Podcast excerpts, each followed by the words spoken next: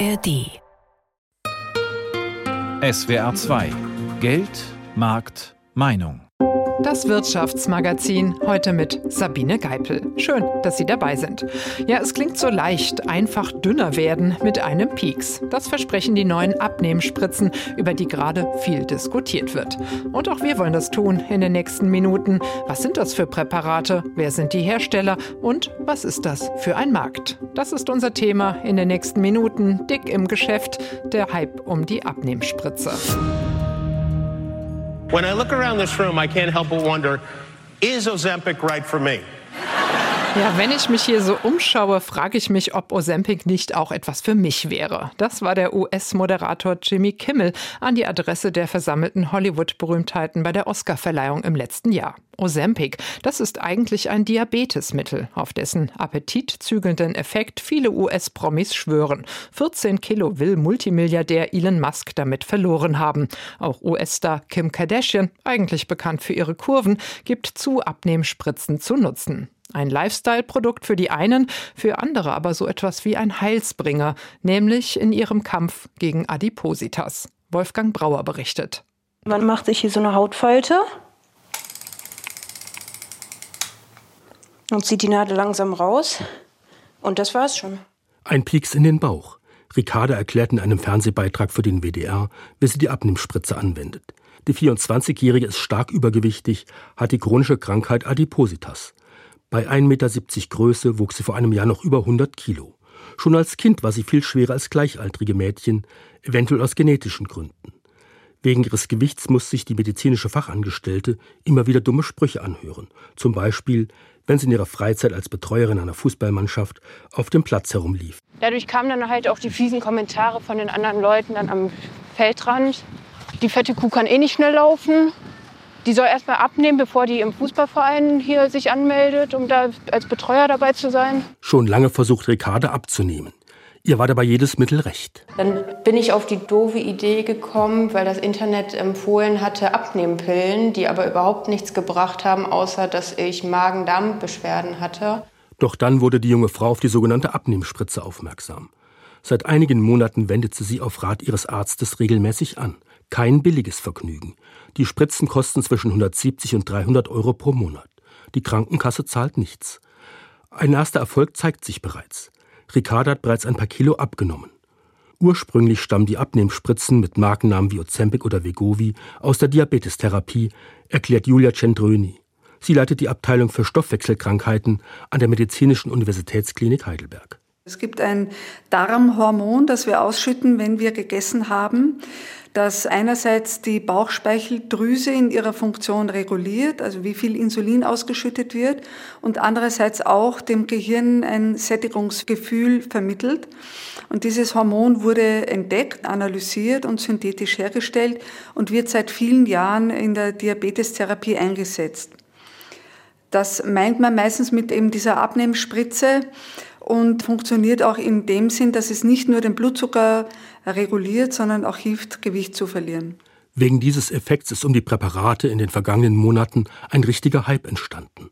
So stark, dass das Medikament für Diabetiker knapp wurde, erklärt Julia Sachse, Apothekerin aus Mainz. Die Verfügbarkeit ist eingeschränkt. Unser Lager ist leer. Keine Abgabe auf einen Arztausweis. Keine Abgabe ohne Diagnose auf dem Rezept. Das heißt, auf dem Rezept muss klipp und klar Typ 2 Diabetes stehen, sonst dürfen wir es nicht abgeben. Schönheitspraxen werben mit der Spritze, in sozialen Netzwerken kursieren Vorher-Nachher-Videos zur Gewichtsabnahme. Aber für ernsthaft an Adipositas erkrankte Menschen gilt die Spritze als sogenannter Gamechanger. Rund zwei Milliarden Menschen weltweit gelten laut Weltgesundheitsorganisation WHO als übergewichtig, davon 800 Millionen als krankhaft fettleibig. Allein in den USA haben mehr als 40 Prozent der Bevölkerung Übergewicht. Ein Riesenmarkt. Die Abnehmpräparate könnten, wenn sie bald in großem Stil produziert werden, eine enorme wirtschaftliche Bedeutung bekommen. Nicht nur für die Pharmaindustrie, meint Uniprofessorin Julia Cendröni. Es kann auch sein, dass sich das wirtschaftlich auswirkt, weil sich das auch auf den Konsum von Fast Food auswirken wird. Und es gibt auch Hinweise dafür, dass Suchtverhalten per se positiv beeinflusst wird. Also, dass es vielleicht sogar hilft, Nikotinkonsum zu reduzieren. Die Heidelberger Ärztin warnt aber auch, die Spritze könne nur ein Einstieg in eine gesunde Gewichtsabnahme sein. Also das Nonplusultra ist weiterhin die gesunde Ernährung, die Beschäftigung mit der Ernährungsweise und auch äh, sportliche Aktivitäten mit aufzunehmen. Also es ist nämlich auch zu beachten, dass wenn ich diese Medikation absetze, wird das Gewicht wieder nach oben gehen, wenn ich den Lebensstil nicht ändere. Ein Beitrag von Wolfgang Brauer war das. Ja, und es klang schon an, ursprünglich wurde der Wirkstoff der Abnehmspritzen gegen Diabetes entwickelt. Die Hersteller haben ihre Wurzeln auch in der Insulinentwicklung. Wie die Spritzen funktionieren, das erläutert nun Konstanze Fett aus der Wissenschaftsredaktion. Am bekanntesten sind Ozempic und Wegovy des dänischen Pharmaunternehmens Novo Nordisk. In beiden steckt der Wirkstoff Semaglutid. Seit kurzem ist auch noch das Diabetesmittel Monjaro mit dem Wirkstoff Tirzepatit auf dem Markt. Das Medikament von Eli Lilly könnte noch wirksamer sein als die älteren Präparate.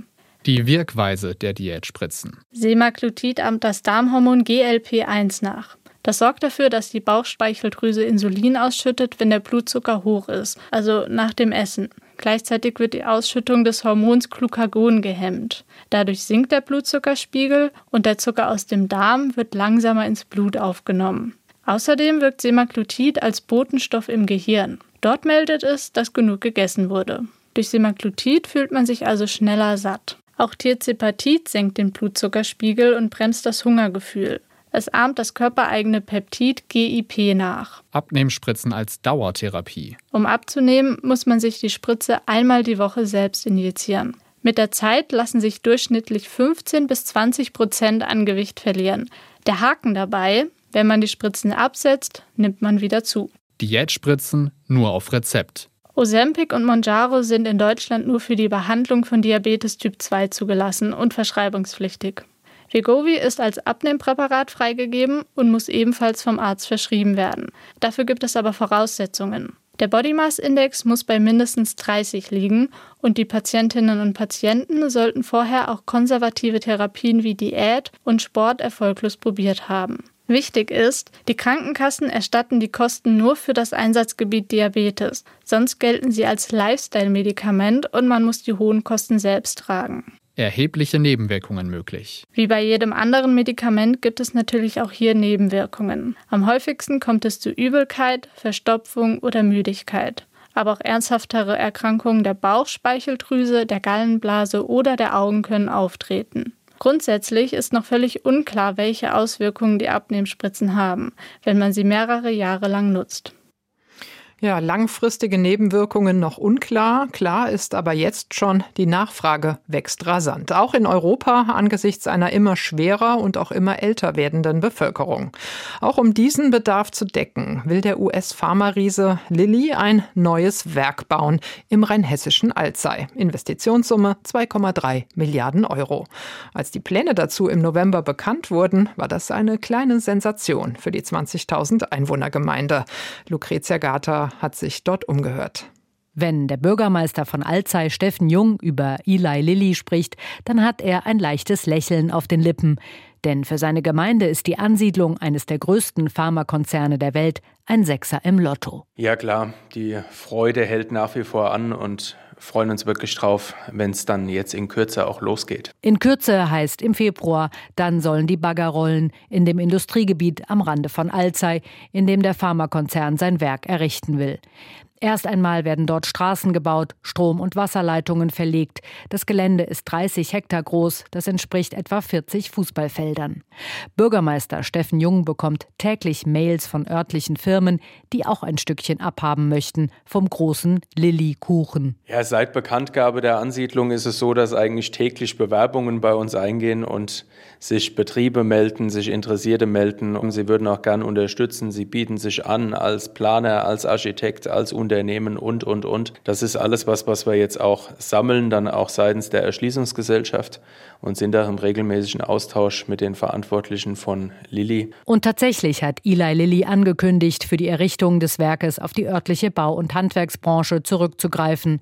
Bis 2027 soll die Produktionsstätte in Alzey fertig sein und 1000 neue Arbeitsplätze abwerfen. Sicherlich so, dass auch Leute, die im Moment vor Ort oder in der Region wohnen und vielleicht weiter weg arbeiten, hier dann ihre Tätigkeit heimatnah finden, sodass auch Pendlerverkehr wegfallen kann. Zum anderen wird es auch so sein, dass zusätzlich sich Leute bei uns ansiedeln wollen. Und das wiederum zieht noch einen Effekt nach sich. Die Gemeinde weist gerade neues Bauland aus und muss mehr Kita- und Schulplätze schaffen. Es herrscht also Aufbruchsstimmung in Alzey und in der Region. Das nimmt auch Günther Jerz wahr, Hauptgeschäftsführer der Industrie- und Handelskammer Rheinhessen. Wir brauchen natürlich Fachkräfte. Wenn wir hier von 1000, da werden natürlich Leute von außen kommen müssen, weil wir die gar nicht in der Branche in diesen Jobs auch verfügbar haben. Aber es wird natürlich die Ausbildung noch mal intensivieren, was Pharmazie, was Biotechnologie angeht, was wir natürlich dann als IHK auch gerne unterstützen, ist ganz klar. Wir sehen das natürlich als Booster für den Pharma-Standort Rheinhessen und Rheinland-Pfalz. Ähnlich sieht das die rheinland-pfälzische Wirtschaftsministerin Daniela Schmidt von der FDP. Die Ansiedlung des Pharmakonzerns Eli Lilly in Alzey habe eine Sogwirkung auch für andere Branchen, so die Ministerin. Und da ist es wichtig, dass man die ganze Wertschöpfungskette in den Blick nimmt. Natürlich angefangen von der Forschung und Entwicklung, dann natürlich über die Produktion bis hin auch zur Abfüllung, zur Logistik, zum Verpacken und des Versendens auch von pharmazeutischen Produkten. Und wenn man diese Wertschöpfungskette in Gänze sich betrachtet, dann sieht man, was auch für Potenziale dranhängen, auch für andere Unternehmen. Die wolle man nutzen. Fakt ist, Rheinland-Pfalz hat sich schon jetzt einen Namen gemacht in der Pharma- und Biotechnologiebranche und sich zum viertgrößten Produktionsstandort der Pharmaindustrie in Deutschland entwickelt. Und mit Eli Lilly soll noch lange nicht Schluss sein, sagt die Ministerin. Auch andere Unternehmen hätten schon ein Auge auf Rheinland-Pfalz geworfen. Es gebe Anfragen von internationalen pharmazeutischen Unternehmen. Von welchen, das will die Ministerin noch nicht verraten. Ein Beitrag von Lucrezia Gata war das. Also große Hoffnungen sind mit der Ansiedlung von Lilly in Alzey verbunden. Der Pharmakonzern hat seinen Deutschlandsitz in Bad Homburg und dort ist Oliver Stahl, Leiter des Bereichs Corporate Affairs. Herr Stahl, wie weit sind denn die Pläne für den neuen Standort? Ja, wir bauen in Alzey unser Netzwerk von Produktionsstätten in Europa aus, weil wir halt eine steigende Nachfrage nach unseren Medikamenten beobachten und die sicher bedienen können wollen. Wir hoffen, dass wir in der zweiten Jahreshälfte diesen Jahres mit dem Bau beginnen können und die Anlage in 2027 dann fertigstellen. Und wenn sie mal fertig ist, werden wir dort unsere indizierbaren Medikamente herstellen und darunter eben auch unsere Diabetesmedikamente und Insuline und andere. Warum hat sich Lilly denn ausgerechnet für Alzey oder Rheinhessen entschieden, obwohl ja gerade von den forschenden Pharmaunternehmen kritisiert wird, dass die Bedingungen für Deutschland besser sein könnten? Und es sind ja auch keine Subventionen geflossen, wie man gehört hat. Ja, der Standortauswahl spielen vor allen Dingen erstmal Kriterien wie Lage, die Größe des Standorts, also was an, an Grundstücken verfügbar und Erschließungszeit eine große Rolle. Das haben wir in Alzey vorgefunden. Zudem liegt Alzey recht praktisch zwischen Bad Homburg und Fegersheim in Straßburg, wo wir noch eine Produktionsstätte haben. Hat eine sehr gute Infrastruktur. In der Region gibt es viele gut ausgebildete Fachkräfte. Und in dem Kontext spielen dann auch Subventionen eher keine Rolle. Daher haben wir auch von Anfang an das gar nicht in Betracht gezogen. Mhm. Nicht nur die Investitionssumme war ein großes Thema, als sie äh, veröffentlicht worden ist, sondern im Grunde auch das Präparat, das möglicherweise auch in Alzey hergestellt werden wird, nämlich die sogenannte Abnehmspritze, wie sie im Volksmund heißt. Mount Jaro heißt das äh, Präparat bei Ihnen. Wie weit ist denn da das Zulassungsverfahren? Zunächst mal muss ich sagen, den Begriff Abnehmspritze mögen wir gar nicht. Der Begriff und leider auch oftmals die Berichterstattung dazu werden der Ernsthaftigkeit der Erkrankung und der Therapie einfach nicht gerecht. Viel zu oft wird der Begriff für uns verbunden mit einem kosmetischen Einsatz und gegen kosmetischen Einsatz sprechen wir uns klar und deutlich aus. Aber zurück zu Ihrer Frage zur Zulassung. Monjaro ist seit September 2022 zur Behandlung von Typ-2-Diabetes zugelassen und seit Dezember letzten Jahres auch für die Behandlung von Gewichtsmanagement für Menschen mit einem Body Mass Index von größer 30. Aber dazu möchte ich auch sagen, wichtig ist es zugelassen als Ergänzung zu einem begleitenden Ernährungs- und Bewegungsmanagement. Also keineswegs ist Monjaro ein Medikament, was man sich einfach spritzt und dann ist alles gut. Sie lehnen den kosmetischen Einsatz, äh, lehnen Sie von Unternehmensseite her ab, aber es ist ja nun mal ein regelrechter Hype um diese Spritze entstanden. Wie bewerten Sie das denn? Also gerade vor dem Hintergrund, dass äh, Menschen sich ja die Spritze besorgen, um einfach mal ein paar Kilos abzunehmen. Ja, den Hype sehen wir sehr kritisch, also höchst kritisch, wirklich. Die Medikamente und auch Monjaro wurden entwickelt zur Behandlung von chronischem starkem Übergewicht. Prominente, die sich in sozialen Medien darüber auslasten, die sind nicht hilfreich, also um es jetzt freundlich auszudrücken. Wir beobachten aber im Markt durchaus, dass das passiert, dass sogar GLP-1-Rezeptoragonisten verortet werden, die gar nicht fürs Gewichtmanagement zugelassen ist. Gleichzeitig haben wir weltweit eine stark gestiegene Nachfrage nach GLP-1-Rezeptoragonisten zur Behandlung von Diabetes und die Produktionskapazitäten sind ohnehin knapp eine Verwendung zu kosmetischen Zwecken oder Hypes zu generieren auf sozialen Medien ist da nicht nur medizinisch problematisch, sondern führt zudem eben auch noch zu einer weiteren Anspannung der Verfügbarkeit. Die neuen Präparate, Sie sagen es, sie sind ein rasant wachsender Markt. Welche Chancen rechnen Sie sich denn bei Lilly für den deutschen oder auch für den europäischen Markt aus? Adipositas also starkes Übergewicht und Diabetes betreffen jetzt viele Menschen und sind schwere Krankheiten. Und wir würden uns wünschen, dass Adipositas auch hier als ernsthafte chronische Erkrankung anerkannt und entstigmatisiert wird. Und da glauben wir, dass wir noch Aufholbedarf haben. Für Patientinnen, bei denen es aus medizinischer Sicht erforderlich, die Adipositas medikamentös zu behandeln, halten wir es auch für sinnvoll, dass die Therapie dann auch erstattet wird. Wir glauben, wir haben ein sehr gutes Produkt für zwei sehr wichtige Krankheiten und entsprechend glauben wir auch, dass wir in dem Markt gut mitspielen können. In dem Zusammenhang quasi einen Steinwurf entfernt von Alzey hat ja das dänische Unternehmen Novo Nordisk in Mainz seine Deutschlandzentrale. Frage ich mich, ist es von Vor- oder von Nachteil, den direkten Konkurrenten sozusagen in der Nachbarschaft zu haben? Ach, wir mögen unsere freundlichen Marktbegleiter. Nein, ähm, ich sehe darin tatsächlich mehr Vorteile. Wir haben ja eine ganze Reihe von pharmazeutischen Unternehmen im Großraum Rhein-Main. Ähm, neben Nordisk eben auch Böhringer Ingelheim, AbbVie, Merck, Sanofi oder BioNTech. Wir selbst sind seit 60 Jahren hier ansässig und durch diese Nähe von vielen pharmazeutischen Unternehmen bilden sich ja Cluster. Die wiederum sind attraktiv für Fachkräfte, für andere Unternehmen, für Forschungseinrichtungen. Und so schafft es einfach ein prosperierendes und innovationsförderndes Umfeld und das ist doch gut für uns alle. Das sagt Oliver Stahl, Leiter Corporate Affairs bei Lilly Deutschland. Vielen Dank. Ja, und auch wenn man sich zu Wachstumsprognosen bei Lilly bedeckt hält, sicher ist, bei den Herstellern stehen die Zeichen in diesem Fall auf Zunahme.